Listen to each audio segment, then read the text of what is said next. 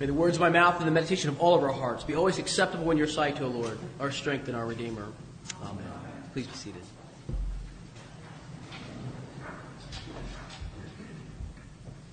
It always happened at night.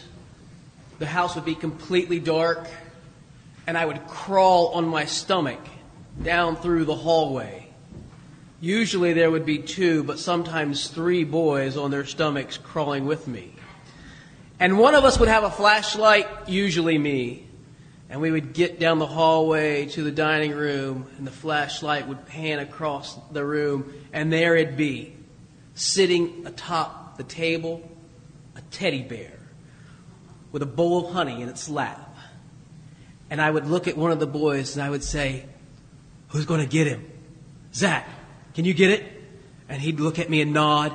And then he'd aim his airsoft Nerf rifle at this teddy bear sitting on top of the table and open fire shooting at it. And then the other boys would get in and we would pretty much tear up that teddy bear. And then I'd get him and we'd bag it and we'd move on through the house to the next room looking for more big game to hunt. And this was what we would do. It was a great time. And I tell you right now, I really miss those days. I miss crawling on my stomach through a dark house looking for big game that turned out to be Winnie the Pooh sitting on my dining room table. Um, the wonderful thing about children is they give adults permission to play. They give themselves permission to play. They use their imagination, their wild at heart, and so you can go and do this stuff for a couple hours and then and then come and eat peanut butter and jelly or grilled cheese and tomato soup. Uh, sadly, I had um, uh, you know, all these little boys, so it was a house of, of, rampant misogyny, and they wouldn't even eat grilled cheese sandwiches. They had to have boy cheese sandwiches. Um, I think they've kind of grown up out of that, but this is the way it was.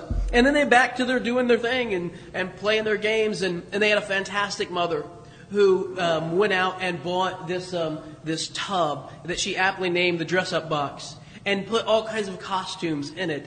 And so one day they could be superheroes, and the next day cowboys, and the next day policemen or whatever. Um, they went through this little phase where they would watch um, Robin Hood, Prince of Thieves, which may be one of the world's all-time worst movies. But um, but I loved it, and they loved it, and it was so much fun, to, you know. And then so they dressed up in little medieval costumes, and, and their mother made them hats and capes and and little things that go over top of their feet, so it looked like they had soft shoes on, and and, and little wooden swords, and we would play those sorts of things.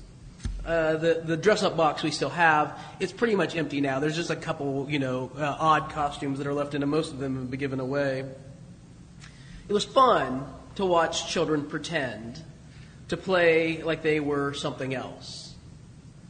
I don't know about you. I still like Halloween. I know there are people who are really against it. I'm not. I think it's one of, or, you know, when adults, one of the rare opportunities when adults can, can g- grab their childhood back and, and maybe get an opportunity to dress up like something. A, a few years ago, um, some friends up in Twinsburg invited us to a costume party.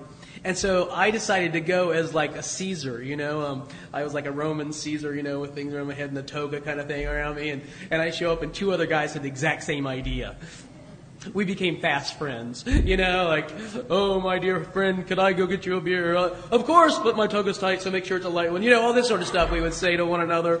Um, yeah, it was great. But it's still not the same, is it? You know, when you're an adult and dress up, you know you're being silly and you're self effacing and it's ridiculous and you have fun with that and you can play with that.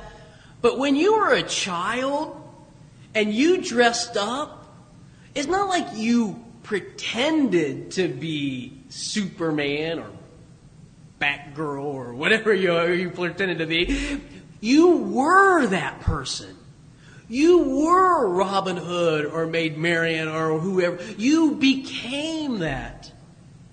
As an adult, you realize that you just can't go back there. That when you, when you become an adult, you can pretend but you can't be that thing like you used to when you were a child. Mark tells us a story of Jesus who criticizes men for pretending to be something they are not. This is the story that he tells us, isn't it? Here's the scene. Jesus is um, in his public ministry towards the end of it. In Mark chapter 12, we're coming close to the end of his, his time. He's made it to Jerusalem. He is at the temple. There are all sorts of people there for this festival of Passover. Everyone from, you know, just regular common uh, farmers to, um, to religious professionals and all of these sorts of pe- people are, are all there together. And um, there's this you know, just this cosmopolitan feel and this, this kind of festival kind of atmosphere. And Jesus is teaching, as he has been, in the, the temple courts. And as he's teaching, he, he points out these fellows. Listen to what he says. As Jesus taught, this is what Mark says, he said, Beware of the scribes. Beware of the scribes, um, uh, the, the, the ones who are like the scholars. Beware of the religious professionals. Um, it would be sort of an odd thing to say. I mean, could you imagine if we were, you know, together sitting on the quad of some major university, and you know, you see these professors and, and walking around, and I said to you, "Beware of the professors. beware of them." You'd be like, "Why?" Or if you're in a cathedral and there are a lot of clergy there, and I said, "Beware of the priest," and you would think, "But why? You shouldn't. Aren't these people? Aren't they? Aren't they?" You know, the, the, kind of the epitome of what you should be. That's not what Jesus says. Beware of them. Look out for. Caution. This is like a beware of dog sign, you know. These, watch out for these people. Be, beware of them. And, and why? Because they are not who they seem to be. They're insincere. They're disingenuous. They're not what they seem to. They're, they're so called scholars, but they're not really. They love, he says, to walk around in long robes. I'll be honest with you, I, every Sunday when I put on this robe, I know it's important. It is. It, it reminds us of the Catholicity of our faith and the historicity of our faith and but sometimes I put it on and think, you just look ridiculous, you know. Um, but they love this. They love these long robes. They love to be greeted with respect in the marketplace, as he says. They love the best seats in the synagogue and the places of honor at banquets. And I look at this and I think to myself, what's wrong with that? What's wrong with any of that? They want nice clothes. They, um, they want to be respected. They, they want uh, good seats at, at church. They, um, they want uh, to be invited to banquets. And, and is there anything at all wrong with that? No. Not anything with the trappings themselves. Nothing wrong with the clothes or the greetings or that. But look at what they do. Verse 40. They devour widows' houses and for the sake of appearances say long prayers, not for the sake of piety, not because they want to communicate with God, but because they want to appear to others. And widows. In the ancient world, as in today's world, widows were very vulnerable in society. They would have no means of, of financial support. And so they often lived on very meager subsistence living or on the kindness of strangers. And these people, Jesus says, devour their homes take them in order to add to uh, their own wealth. He's saying these people who are Bible scholars, religious professionals, are looked at to be godly men, but they are not godly men. They would bilk the poor in order to make themselves richer. And Jesus says it's not the outward trappings. I don't think that's the message here at all. It's not the outward trappings of religion. It's the insincere heart that's at, at, stake here. This is why they are frauds. And he's saying, don't be like these frauds. Don't be like these pretenders. Rather, be like this widow. There's this pig So we have this, all these religious professionals walk around, don't be like these guys. And then uh, Mark says there's this widow who comes up. At the festival of Passover, there would be these 13 offering boxes all around the temple courts. And they were shaped like trumpets. And people would go and put money in them. This was like a, a collection. Instead of passing the, the plate, as it were, there were these uh, little units. And, and people would go up to them and they would put money in them. And oftentimes, if you had a really large donation, you would get all your family and friends together and they would bang pans and, and you know, make musical instruments and make a loud noise so that everybody would turn around and look. And then they would say, oh, this is how much money I have and I'm putting it in. They would make a big show of it so that everyone knew how much they were giving. But not this widow. Mark says there's this widow who comes up and she puts in two small coins Lepta in Greek is the word Mark uses. The word is um, a coin that is the smallest coin in the ancient world. It was worth half of a penny. she has a half of a penny, and she puts two of these in so that she can get it up to a full penny. Put in two of them. Something that I noticed um, some time ago that is a surprise to me, and I don't know why it took me so long. But she has two. Jesus says she gives all that she has, doesn't he? She gives all that she has. She has two coins, not worth very much, either one, but she gives both of them. Why not keep one? I mean, why not give 50% of your wealth? That's a really good offering by anyone's imagination. Why not just give half of it keep one. Because she doesn't give because she has to. She's giving because she wants to. She didn't give it to the temple, she gave it to God. Even though the temple gets to take it.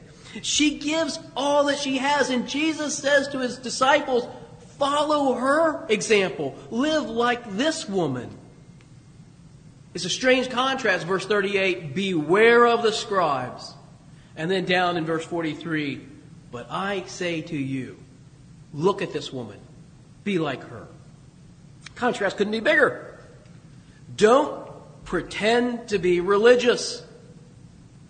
Don't pretend to be religious. Love God from your heart. What was it that made her so authentic, this widow? I think the first thing is that she trusted in God. She's like the widow in the story from 1 Kings, right? Who has just enough flour to have one last meal, and then she's just, you know, we're going to eat this meal, we're going to die. And Elijah the prophet says, trust God. Give it to me first as a, as a, you know, example of your faith, and you'll see it won't be depleted. It's out of that, that faith, that trust in God that the widow does what she, as she's asked. And, and this is what happens. She continues to, to have food. It continues to be there day after day after day. And this widow, uh, in the story of, in Mark's gospel, does the exact same thing. She trusts in God. She takes the little bit that she has and she gives it. She places it in the hands of God.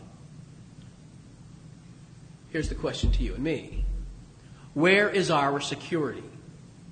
Is our security in the, the money in our bank accounts, the property that we own, the stocks that we hold, our, our retirement plan? Is that our security? And if it was all to go away tomorrow, would we lose all of our sense of well being? This widow gives all that she has. Her trust is in God. Second of all, I think she lives for an audience of one. She seeks to please God and God alone. There's no one there to see how much she gives, except for the fact that she doesn't realize that Jesus is watching her, that she has no idea what's going on. She isn't trying to impress anyone. She knows that what she does in secret, God sees and God alone. She, um, she wants to be authentic, a person of integrity. I saw this cartoon once where this um, this clergyman he's in a collar and he's you know kind of combing his hair in front of the mirror and his wife is standing next to him and she's also like they're obviously getting ready to go to church and and uh, and the and the, the the wife is saying to the, her clergyman husband, how about we try something unique this time at church. Uh, you be grumpy and be charming when you come home. Instead of the other way around. Something like that. You know, this, this, this issue of integrity. Are we who we are in, in secret, the same person we are in public? Thirdly, I think she was more concerned with how things were than the way they looked. We live in a celebrity culture where we're always worried about the way that things look and the way that they appear. And appearances are not reality. This woman's piety was about being authentic before God without the appearance of religiosity. I thought about how when we were children we loved to pretend and how much fun it was. And um, and I remember, like, you know, like my own children who wanted to be medieval knights or superheroes or sports stars or whatever, how I used to love to do that. And I remember, like, the girls in our neighborhood always wanted to play house. And um, uh, I wasn't much interested in that. But they wanted to be mommies and daddies and all those sorts of things. Um, and that's really great, you know, the sense of, of pretending to be what we were not. And when we became adults, how we put away childish things. And how true that ought to be about our spiritual lives as well that we quit pretending and make sure that we don't pretend, that we are authentically in secret the people that we are in public. That we don't pretend, but we were, that we are real. You see, the only thing I think that really matters in our lives is who we love. Do we love God above all, or don't we? Because when we do, then we can just live our lives and be who we are.